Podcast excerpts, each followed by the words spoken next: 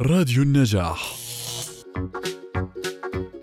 طب نتكلم عن أعراض اضطراب الوسواس القهري. مثلا يعني آه، تكلم لنا أكثر عن أعراض آه،. الوسواس القهري. أغلب الأشخاص في العالم مهم. كل الأفراد مروا بحالات من حالات الوسواس القهري.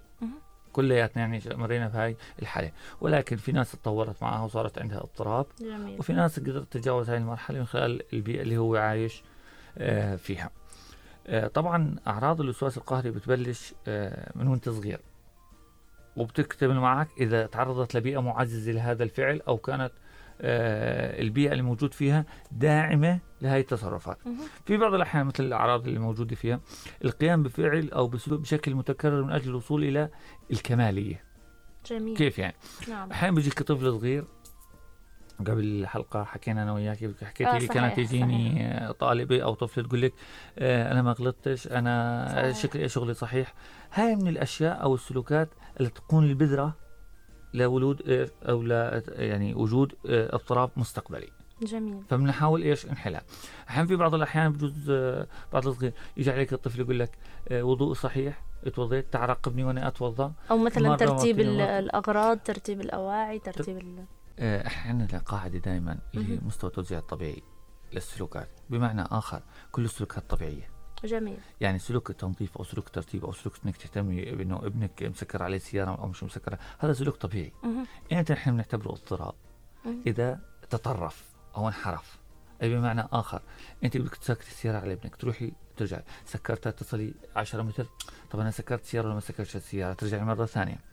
تصلي إلى هنا. تكرار. التكرار. تكرار. تكرار تكرار غير السلوك. عادي وغير مبرر تمام. مثلا. لما تحكي لي براتب الغرفة كلياتنا بدنا نرتب الغرفة ونظبطها ونعطيها شكل جميل. بس وين المشكلة؟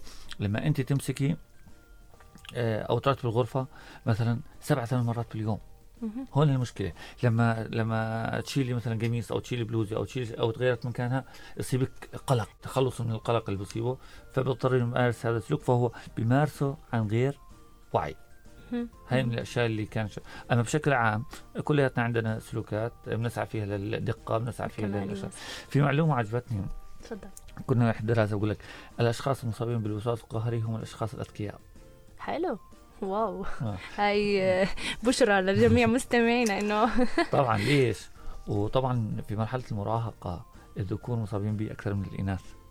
أكثر الأشخاص عرضه للإضطراب الوسواس القهري من فترة العشرينات للاربعينات تقريبا بين العشرين والأربعين ولكن هل الاشخاص اللي قبلهم بصيبهم اضطراب طبعا نعم. بصيبوا اضطراب آه خلال فترة المراهقة خلال فترة المراهقة آه الذكور أكثر عرضة للاضطراب الوسواس القهري من الإناث واو الذكور اذا ديروا بالكم؟ يا ذكور ليش؟ هنا السبب ليش؟